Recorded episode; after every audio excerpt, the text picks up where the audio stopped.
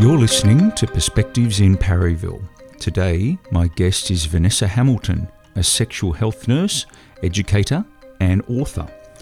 In this episode, we chat about Vanessa's professional experience as a nurse and her various roles delivering professional development and educational workshops to a wide range of audiences, including doctors, healthcare workers, teachers, and parents. Vanessa brings her experiences from human sexuality and reproductive nursing to outline that sex is much more than just a physical act or being male and female. It's about relationships, respect, diversity, reproduction, consent, pleasure, health, and sexuality. Vanessa believes that teaching young people about sex and sexuality needs to be age appropriate, ongoing, and use suitable language. Significantly, it doesn't have to be uncomfortable. On this point, we talk about how parents and teachers might engage in everyday conversations with young people about human sexuality and other ideas outlined in her new book, Talking Sex A Conversation Guide for Parents. Just so you're informed, as you might have guessed by now, we chat about potentially confronting topics, including those associated with child sexual abuse rates and sexual violence as well as other less confronting topics like pleasure, consent, and abstinence. Even the clitoris, the familiar bulb shaped yet often misrepresented female organ, its sole function, pleasure, gets a mention. We explore how the word itself, sex, can often present challenges and obstacles when having conversations. We chat about some of the recurring parental concerns often coming from a social context of fear, shame, negativity, hushed tones, and the idea that this is unspeakable and we don't talk about it. Often associated with this topic, Vanessa shares insights into her writing process and how she manages the potential overwhelm of information in this territory. Vanessa believes that human sexuality is at the heart of being human that young people deserve a better outcome through life and how this can be addressed with education at home and in the classroom. That is, getting good information about sex, sexuality, respectful relationships, and consent to be healthy, happy, and well. Here's my conversation with Vanessa Hamilton. Really good to be speaking with you, Vanessa. Thanks for having me. It's great to be here. So I'm very interested, and I'm and I'm assuming our audience is interested as well. well how did you? How do we get to this point? Like, what? what where did you come from? where did you study? what did you study? What are your interests? You know, what? Uh, can you tell us a little bit more about your background, essentially? Sure. So I was a registered nurse who fell into sexuality education by accident. To be honest. How did that? Uh, I was I was newly registered and got the packed the backpack and went off around the world. And when I was working in London, and before that, I had thought to myself, how can I work in nursing and avoid night shift? that was always something in my mind. Um, and I've ended up working in clinics during the day all the time. So somehow I achieved that.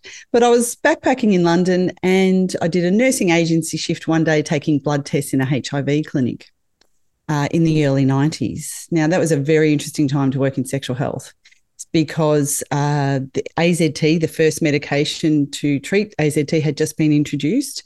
Uh, in fact, in the big clinic I worked in, which was um, uh, at Westmead Hospital, um, Centre, was uh, we had 2,000 patients on the books. It was so busy. We had two wards, and I saw all the AIDS defining illnesses. I ended up working there for seven months.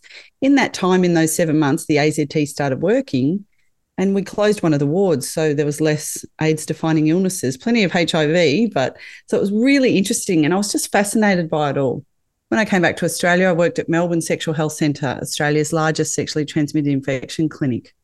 Uh, and we were affiliated with Melbourne University there So I became an educator at Melbourne Sexual Health Centre. I was always had a student in my room when I was a nurse because we did one-on-one consultations with patients. So I ended up being the nursing manager there for five years, and then I was teaching undergraduate um, uh, subjects in sexual health through Melbourne University. Doctors and nurses suddenly had to talk about sex and sexuality. I mean, they'd done it when they had to, but now they had to do HIV testing, and suddenly this whole new world of them having to bring up sex and sexuality was new to them. So I was teaching them how to have these conversations. And that's become my sort of uh, what I've been known for is how to have these conversations. 16 years there, then I worked in a large tertiary hospital as a clinical nurse consultant in sexual health, which was again a massive learning curve for me, helping people with spinal cord injury, cancer, brain injuries, all sorts of other illnesses and injuries, helping them with their sexual health. But 50% of my role was teaching health professionals, doctors, nurses, occupational therapists, physios, how to incorporate sexual health into the care of their patients, which wasn't happening very much. At the same time, I became a parent. Uh, I was on my third maternity leave, uh, wondering is there really a role? Do, is there really a, a, a, job, a business I can make out of teaching um, teachers and parents how to have conversations with their kids? Because I'd been looking into child abuse prevention because I wanted to do that with my children. And I was shocked how much it was lacking in schools and how much parents didn't know about it. And an interesting story happened. One of my kids, five years old, as I said, I was on maternity leave with the third. I was innocently brushing my teeth in the in the bathroom, and I got this question that I couldn't answer, even though I was a sexual health expert. And my five-year-old, if do you want to hear the question? yeah, I think I think I know what it's going to be, but I do. oh, well, it's in the book. My five-year-old said, "Mum," so he, this is just exactly when you know how five-year-olds ask about how prime ministers pay for the roads and where does the sun go at night. You know, lots of questions. Mum, how does the man stop the wee from coming out when he's putting the seed in the vagina? It's a great question.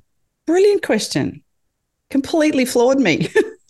I, I, th- I thought, well, so I'd done the whole how babies are created most commonly and all that sort of thing. Um, but he's asking about ejaculation and orgasm, and I didn't know how far to go with a five year old. Where do plumbing. I? Yeah, exactly. It was beyond that. Um, first quote, first thought I had was it's time for that renovation. Um, I need my own bathroom. And uh, second thought was, why do the big questions always come up when my husband's not home? Why do I always have to answer them? With my best sexual health nurse's hat knowledge on, I said, he does a wee first, which is sort of not really correct. Sort of. Well, it's in that of. realm, though. You know, I think that's an appropriate response. Five years later, I kid you not, he was 10 years old. I was preparing a presentation to do at his school for parents. And he said, late at night, and he's eating dinner and he'd been at sport. And he said, Mum, what's the first slide you used to get him in with? And I said, I'd been meaning to get his consent for using this story. And I said, I tell them about a five year old asking his mum, How does the man stop the wee from coming out when he's putting the seed in the vagina? And he said, I know, that's a great question. He does a wee 1st mm-hmm. He actually remembered. Anyway, we went on to have a 10 year old conversation about how the brain's the most important sexual organ and it blocks off the bladder so only one fluid can come out, etc. So I started the business, talking the talk, healthy sexuality education to train teachers and parents. However, schools started asking for a contemporary approach for their student education because many of the providers around at the time were leaving things out, not being inclusive, and were quite negative and not very positive. So I've had the privilege of teaching in schools from prep to year 12 for over seven years. COVID put a stop to that. So I've put it all online. I give the content to the schools, train the teachers, speak to the parents, and do a best practice whole school approach called virtual classroom. Can I? Can I? Um, I got a question that's just come to mind. Yes. Just, it's almost like over the years, you've sort of like, um, it's sort of like you've organically folded into teaching. What can you tell us about that kind of the train the trainer type of territory, and then the kind of whole concept of teaching? Like, you know, what have, what do you think you've learned? Because there are a lot of teachers, well, I hope there's a lot of teachers that listen to these podcasts what have you What have you learned about the the concept or the practice of of actually teaching, and this even like teaching adult learners, just as a kind of an aside. Wow. Teachers, I love teachers. I just my favorite sessions are teaching teachers. Teachers are sponges. I just love that they are so keen to learn new information, and this is new information to them that they can put into practice for the betterment of their children. So I'm mainly thinking of the primary school teachers in my head. I don't know, I'm good at talking. I've always loved teaching a topic that people love learning. And I've been lucky because sexual health, most people have no baseline knowledge that's adequate or accurate. Um, I've learned that when I teach it to people, and I think teachers feed this back to me, the pleasure and the joy they get from the benefit that it gives to someone else uh, makes it all worthwhile, even when it's a difficult topic to talk about. Uh, yeah. The reward, the reward keeps me going. It has been organic, absolutely. It's a bit of a. I just love the teaching, and the more teaching I can do, the better. Yeah. Also, I'm I'm impressed uh, as long as, as well as other um, responses, maybe of of um, you're kind of thrown in the deep end in the in the early '90s with you know HIV, and it was a quite an acute uh, what's that word? Like kind of confronting time and you kind of sound like you you were right in the middle of it.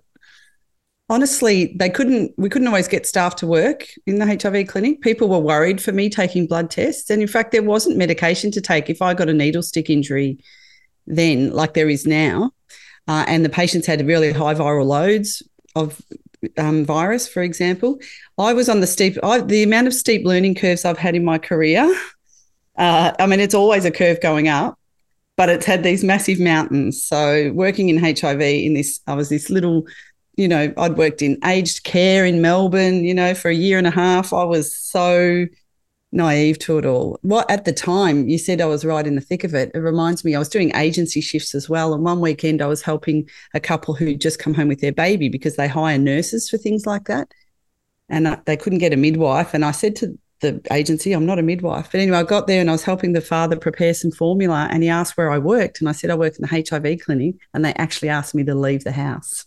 Wow. They were prepared to spend the night, their first night with their baby at home, who they'd hired help with it rather than have me, who could be a risk of HIV to them. Hmm. So mm, fascinating. Yeah, it's, uh, it is fascinating. Confronting unexpected, a whole, yeah, whole. How do you process that type of thing? So I think I've been used to that sort of. Um, th- that doesn't surprise me, and I get those sort of pushbacks even today in 2023 from certain groups about sexuality education. Other yeah. steep learning curves have been in the classroom from little prep, grade five. I mean, five year old children teaching me so much, which is why I wrote the first book.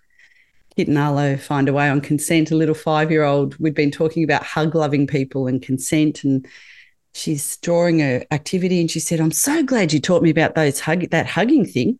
I just hug anyone whenever I want to. And her little friend said, Yeah, she does. And I just thought to myself, we can teach consent to kids. And my co author rang me that afternoon and she said, Would you like to write a children's book on consent? And she could barely get the words out. And I'm like, Please, yes. yeah, that's very interesting. It's like boundaries, establishing boundaries, or but but it's for it's an at an age appropriate level for you know interactions or so what tell us a bit about the the development of that book the, your first book so um, it was at the time of me too um, consent education thankfully was about to be put on the table as compulsory in victoria uh, there was a lot going on in the media.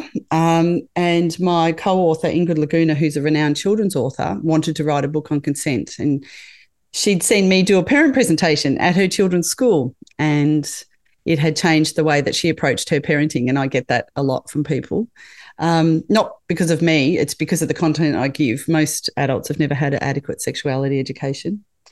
And we said, How are we going to write this consent information? What age? We didn't even know where we were going to start. And things change a lot with different. You're exactly right. What you said before about age appropriateness is really important. So we picked the eight to 12 year olds. And I thought, what do I want those teenagers who are having non-consensual, um, not pleasurable, not pleasant experiences? What did I want them to know from primary school? So they have embedded consent decisions to carry with them into their intimate encounters. And we picked, I've put together 13 topics of consent and we've turned them into an engaging chapter book with um, extended learning in the back. Ingrid was a teacher. She taught me so much. Teachers are just one of the things in the book that she taught me to do was the word distill. So I had to distill down my message because I had no skills in writing, you know, content like this. And we got together and put, and then in the back we've got extended learning, so there's writing prompts and that sort of thing about each topic, and then a website full of resources um, and 13 lesson plans and nine videos for teachers on how to teach consent. And we are now a multi award winner, having won two educational publishing awards a few weeks ago for it. So, oh, very good. Congratulations. Thank you. Yeah, best um best uh so uh, overall primary school resource and overall and best primary school chapter book. Yeah. So we're going to find out about your the the talking sex book in a minute, but what what what led up to that book happening? Talking sex book. Yeah. Uh, so I created in COVID a 64 page PDF that I made on Canva. oh yeah, as you do. Yeah, happens, as you do. Happens my, every day. My 10 years of notes, I just had to get out of my head into a resource for parents. And it's turned out to be an offering within my virtual classroom for parents. It's a resource for them. Uh, and then I had people, cyber safety people, promoting it at their sessions. And he said, We really need to be able to print this. And we tried to have a go at printing it, and it was all over the place because I made it on Canva. So I put it to a designer who'd also seen one of my parent sessions. She said, Do you mind if I mention you to a publisher? Publisher got in touch with me. Would you like to turn this into a book? How could I say no? That's literally how it happened.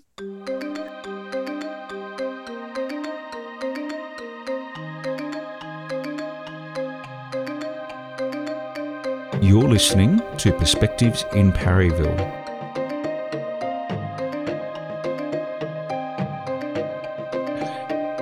So you've written, I guess, a few books now. Did you did you all have any idea that you were going to become an author?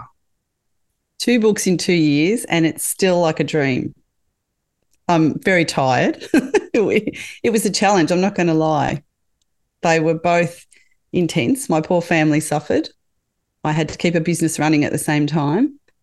But the content and the topic was so, so challenging uh, to to write about when I'm not an author. In theory, what's an author? So, you know, I'm not a, I, I wrote blog posts and heaps of content for school classrooms. To, but to put this together that's going to go out to the world and put it in the right order and say the correct thing and try not to offend people, which was impossible um, I relied heavily on the amazing star, um, publishing team and and the editor, who did a brilliant job of working with me to get what it turned into. Yep. So what you've already mentioned, you, would organised some of your ideas, or a lot of your ideas, a lot of your content in Canva. But then when it comes to the the job of writing a book, what? How do you start? Where do you, you know? Well, well, I'd done hundreds and hundreds. I can't, I don't even know whether I've done a thousand parent presentations. And so I approached it like I approach my parent presentations because I have refined them to an hour and a half um, of sequential information to get the message across. Just like my sexuality education, I'm digressing a bit. I think it's a, but a big challenge for teachers, for example, to scaffold lessons in sexuality and not know what are the sort of softer bits you need to start first to scaffold up to the more difficult topics. And that's what I did with this book. And as you can see, I start with the evidence because I, I just know what parents are thinking and what they're going to say. So the publisher said, Tell us your story first and then go in with that evidence. And then it was breaking it down. There was so much I could have written. I was 9,000 words over. in the first edit. And so that was one of the hardest things. I realized really this could have been three books. I could have broken it down into age groups.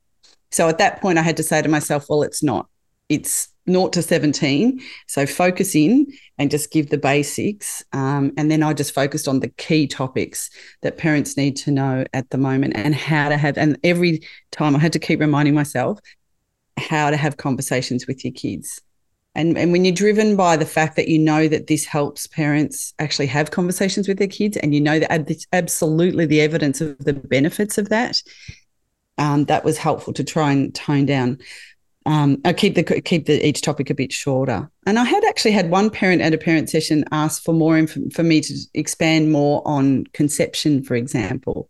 they felt that me just mentioning IVF um, as an alternative wasn't enough. So, and I had someone um, in my team who'd worked in in um, in reproductive um, technology, so I did a little bit extra on that. And the key issue is that every child, one in twenty children, twenty children, um, are, from some form of reproductive um, uh, technology. So it's it's relevant and it's evolving. So I needed to expand that a little bit. So that's one example. And the diversity and LGBTIQ content that was somewhat easy to write in a way because parents do not know enough and it's there's so much to tell them.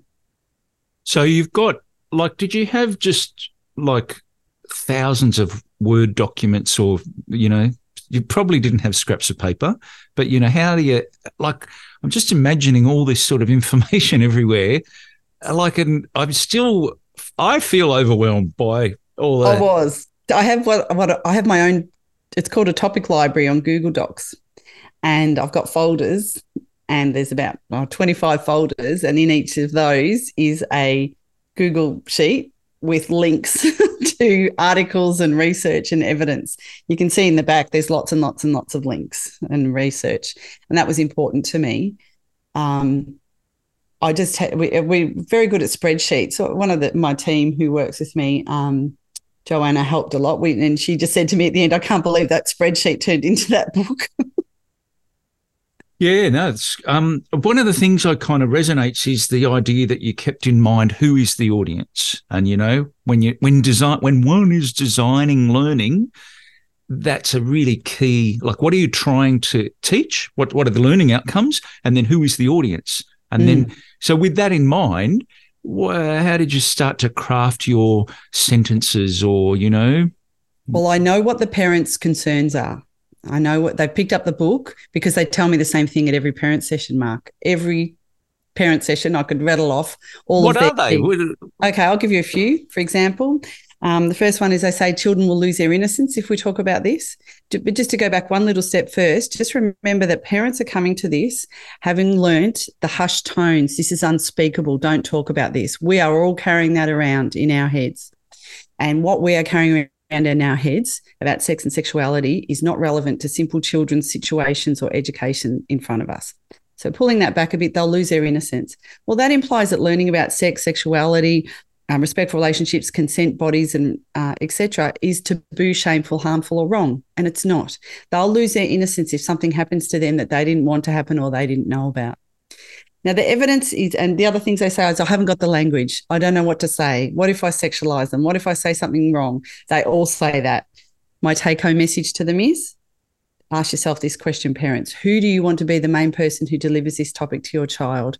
Who do you want to be the person who tells them about sex, sexuality, respectful relationships, and consent?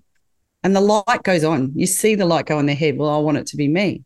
I'm like, well, that's not happening. Kids are getting a sexuality education from the world around them, from, you know, social media, gaming, pornography.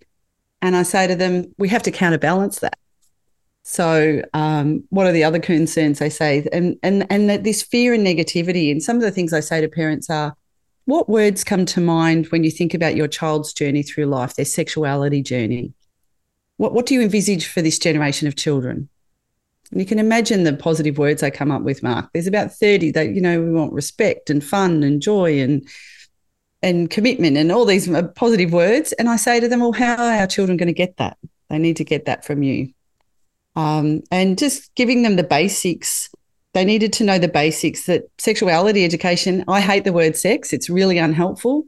It's about human sexuality. And I think I brought a lot of my human sexual and reproductive nursing to the table to take away this like you know i ask parents at parent sessions what does sex mean and they all say the deed the act of doing it and i say doing what and they say well penis in vagina you know heterosexual penis vagina and they say gender so they mean male or female well being male or female and penis vagina heterosexual intercourse is so limiting for what we know about human sexuality. So let's start with the basics, which is naming body parts accurately and shame free when you're changing a nappy. You can have family names, but kids need to know the action, actual accurate name so that they have a vocabulary to report if something's wrong or if someone's harming them. And then you can, there's a chronological order of what you teach kids, which I've put in the book, ages and stages, because there is actual sexual development and behavior that's typically expected of age groups. And moving up to the older kids, one of those which I put to parents as well. When do you think kids are going to have sexual experiences? Well, we know the average age in Australia of penis or penis and vagina or penis and anus sex is around 15. And I put those stats to parents and I say to them, What do you think of that? And half will say that's too young and that's surprising. And half will say that's what I expected. But what it is is typically expected. Humans start sexually experimenting at around that age, always have, always will. They don't become sexual beings the day they turn 18 and get out of a school uniform. So you can see some of these things I say to parents, they've just never thought of. Yeah, curly, curly and complex territory, all right. Sure is. So back to your writing process. I did notice that you had other maybe elements. You've got all this sort of content, but then you've got other like self-reflection, for example, and other I mean, it is arguably it is still content, but they're more like um, they're informed maybe by education in that it's kind of checking in or bringing the reader in to engage with the material, that sort of thing. So, did you write a chapter at a time, or did you write a, an outline for the whole thing, or did you? What happened? Uh, let's call it a topic at a time. oh yeah. Yeah, that we broke into chapters and we moved them around. There was a lot of discussion about which order things should go in. How do you? How do you mean? What well, exactly what you're saying. That self reflection, because I can imagine them reading it, but having all these questions. Yeah, but yeah, but yeah, but yeah, but if we tell kids this, so there's so much I wanted to tell them all at once to start with for that comfortability to learn the topic. So I have addressed a lot of the barriers, myths, and fears to start with that was important so that then they could go on to read about each topic and understand the language that I will be using. So, for example, diversity was quite early because I'll be using language in the book that's non gendered, as you can see. I've, and I wonder if most parents will even notice that, excuse me, that I've used non gendered language. So, for example, and and and just language tips. Like we always see written everywhere. The man puts the penis into the vagina. The man inserts it. The man places it there. The man pushes it there. Changing the language to the vagina accepts the penis. Mm. includes consent and says that two people are doing something equally with each other. And you can non-gender it saying the vagina accepts the penis. Yeah it's so totally intriguing. It's like passive language and active language or that type of thing you know the I can't without going into the grammar, just like the what is the active sort of what is the noun, the doing thing in the sentence. And then I guess it's kind of how language is used to well, I can't I've got an idea. I'm just struggling to express it. It's sort of in the world, it reinforces this sort of concept or but you know arguably it's a bit like advertising in a way it's like oh but we're only reflecting what's in the world already but mm. then the very act of using that language reinforces a way of thinking and it, and it, it spills out into the the kind of world again and it's like oh no well that's just normal or, Can I give you another example? And teachers yeah, love sure. this, and we talk about nouns and all the things I don't know much about. but for example, good morning, boys and girls. Okay, so if you say good morning, grade five instead, you are including that gender diverse child in their morning greeting. Mm. And the boys and girls won't even notice that you said grade five. The boys and girls won't even notice that you didn't say boy, good morning, boys and girls. But the gender diverse child was included in that greeting of good morning, grade five. They weren't excluded. Yeah, it's really quite broad, inclusive language that we can use all the time. We can use the and and um, two two types of language tips that I give teachers in a teacher session. One is using inclusive language, like they. Um, and removing boys and girls as best you can. And people out there will say, well, you're removing men and women. Well, we're not. The whole world's for female and male, but we're being inclusive. The other one is to remove the term you and I. So when you're having these conversations, it doesn't personalize it. So you don't say to a class, when you get your period, when you go through puberty, because the kids just go red and hope the floor's going to f- swallow them up. And when the, the teacher says, well, what I do is I get pads and I put them in my underwear. And when I have my period, you don't want to say that either because that's embarrassing. So we don't use those words. We say when people go through puberty, they yeah. might get periods, they can buy pads from the shop. This is yeah. how they would use them. Yeah, I did notice the use of the word people and and person.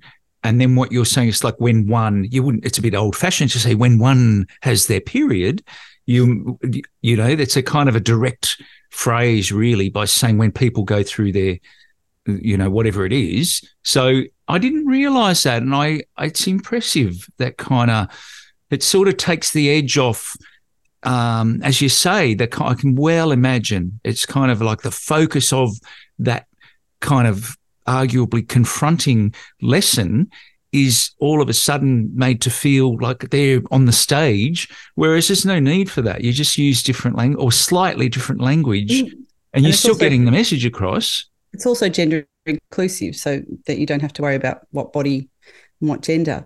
But we have to keep in mind teachers' actual own experience in regard to sex and sexuality, which when we have a child sexual abuse, I probably hadn't warned people, just a warning that I am going to mention. We might have to say that at the start. Oh, yeah. Just a warning about child sexual abuse rates. So the current rate in Australia is um, over 25.7%. So lots of people have had experience of sexual violence and assault. So running a respectful relationships and consent class can be difficult for the deliverer.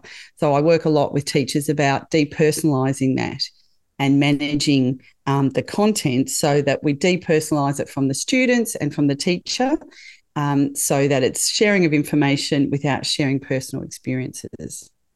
That's a way of keeping everybody safe when you're talking about these topics because you need to because you've got 25 different values in front of you in, with your class plus your own um, so we stick to facts when we're talking about it in the classroom whereas this book and parents they can add in their own values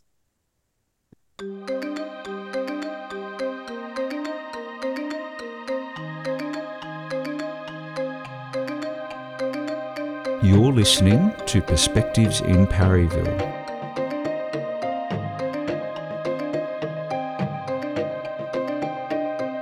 So it very is very interesting that you started off very early on with providing evidence because evidence can be really reassuring, but then my mind then goes to the context of delivery. You know, who, who are the readers? Some of the readers of this book are teachers, some are parents.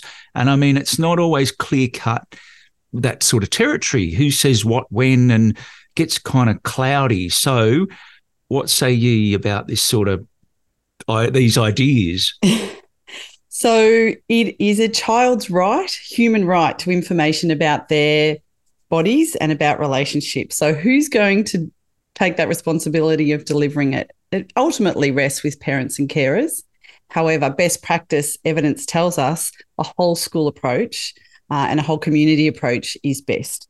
So, what we want is evidence based facts focused from school, from all years of um, schooling, backed up by facts and values from home. Now, there's countries in the world who do this very, very well, and the outcomes for their students, for their young people, are clear. The benefits, such as less sexually transmitted infections, less unintended pregnancies, um, they delay first sexual intercourse to a later age, less exposure to being um, to exploitation, to violence, and child sexual abuse. I'm starting to use the term neglect, Mark. I think that the evidence is so crystal clear that we should be delivering this information, both parents at, at home and at school. And when we don't, I actually think it's neglectful that we don't. And good Australian evidence tells us that over 90% of parents want these topics taught in schools. There's a small minority of very loud people at the moment. We're seeing an increase this year, a lot of dialogue coming from countries like the US, a lot of misinformation that can disrupt sexuality education, and some schools are fearful. I've had amazing experience by schools embracing this and saying to those parents, here's the evidence of why we do this. We do best practice global sexuality education. Please remove your child if you want to, but we will be continuing to, to deliver this content. So that's a big statement and a big thing. And I'm seeing schools doing that really, really well. Um, and teachers who deliver this content, they talk about how the students benefit, how they talk about respect, how they talk about consent. Um, the evidence is crystal clear. We just can't not. So it's you've come a long way with the process of writing a book and you know it's clear what your aims are but i mean we're it's almost like on a conveyor belt of time. We kind of the world is constantly changing with social media with me too with you know pushback and objections and you know misinformation. The world is a, a more complex place now than it was even 6 months ago and a year ago. So you know it, i guess everyone's experiencing a sense of overwhelm as well. I'm not sure I have a question in there, but I've kind of what what do you think about all this in terms of you you as an author and a, the voice that you're giving to these sort of topics? Imagine being a child in this overwhelming, ever changing world, Mark.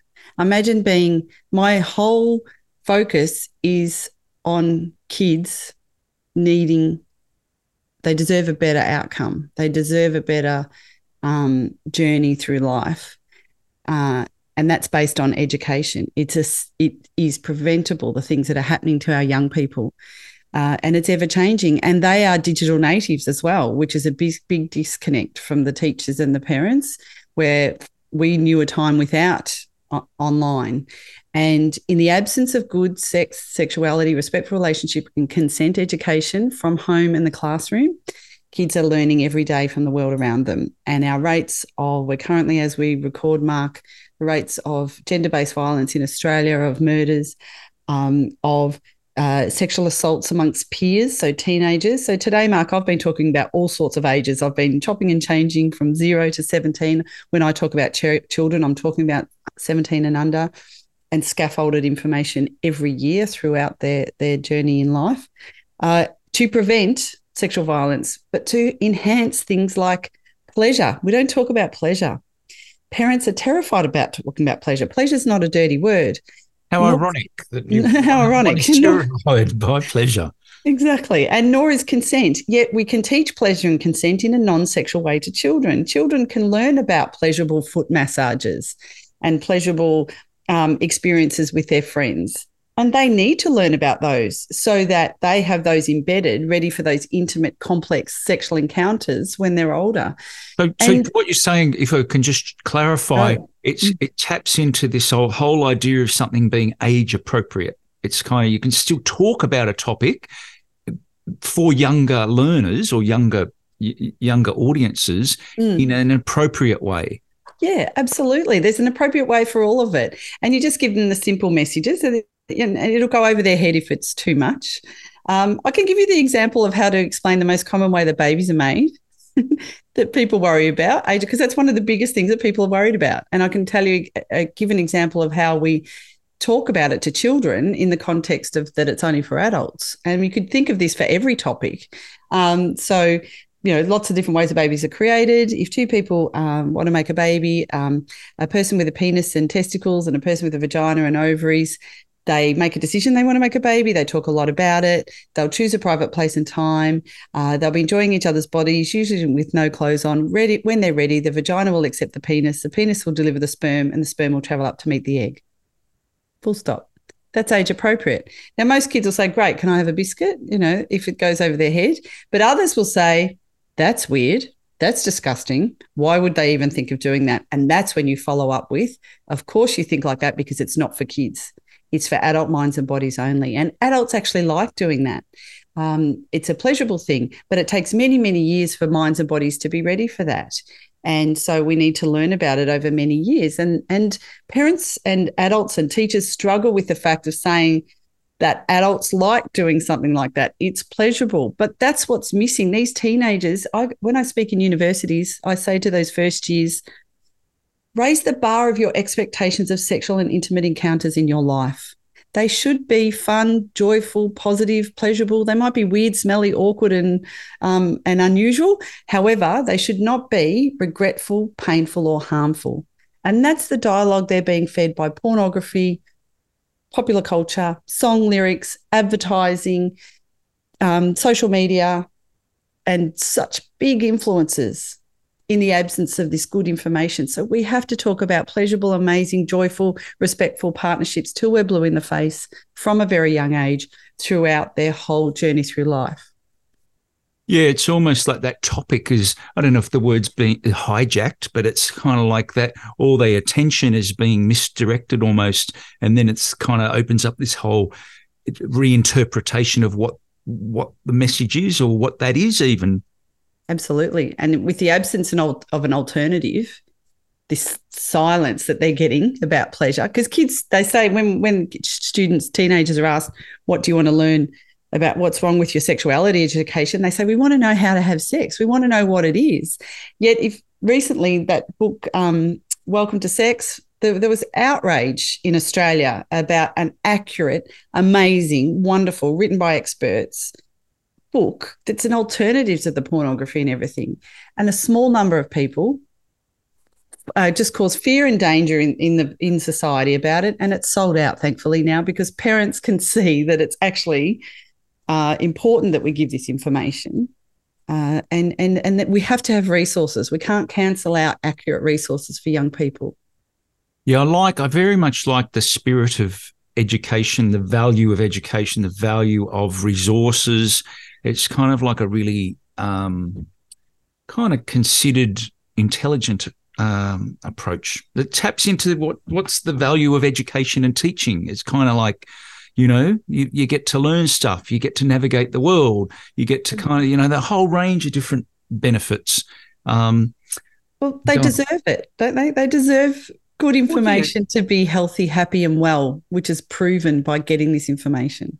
Well yeah yeah they kind of know that something is a thing and then they can make an informed choice or they can or you know they kind of know it's demystifies maybe the territory. And uh, as you say, with the the different um, the statistics of um, you know uh, lower lower kind of unwanted pregnancies, for example, that kind of um, the, the awareness of oh well yeah guess what? This is this might happen. If and so there's a kind of an awareness. And then obviously the the young these young people are making considered choices. Well um, that's not for me or whatever and then I guess what's the alternative? This sort of ignorance or not knowing stuff. Um, where might that lead? Type thing. Well, there's there's there's regions now currently schools who still in Australia who do abstinence only. So with that pregnancy thing, just don't have sex.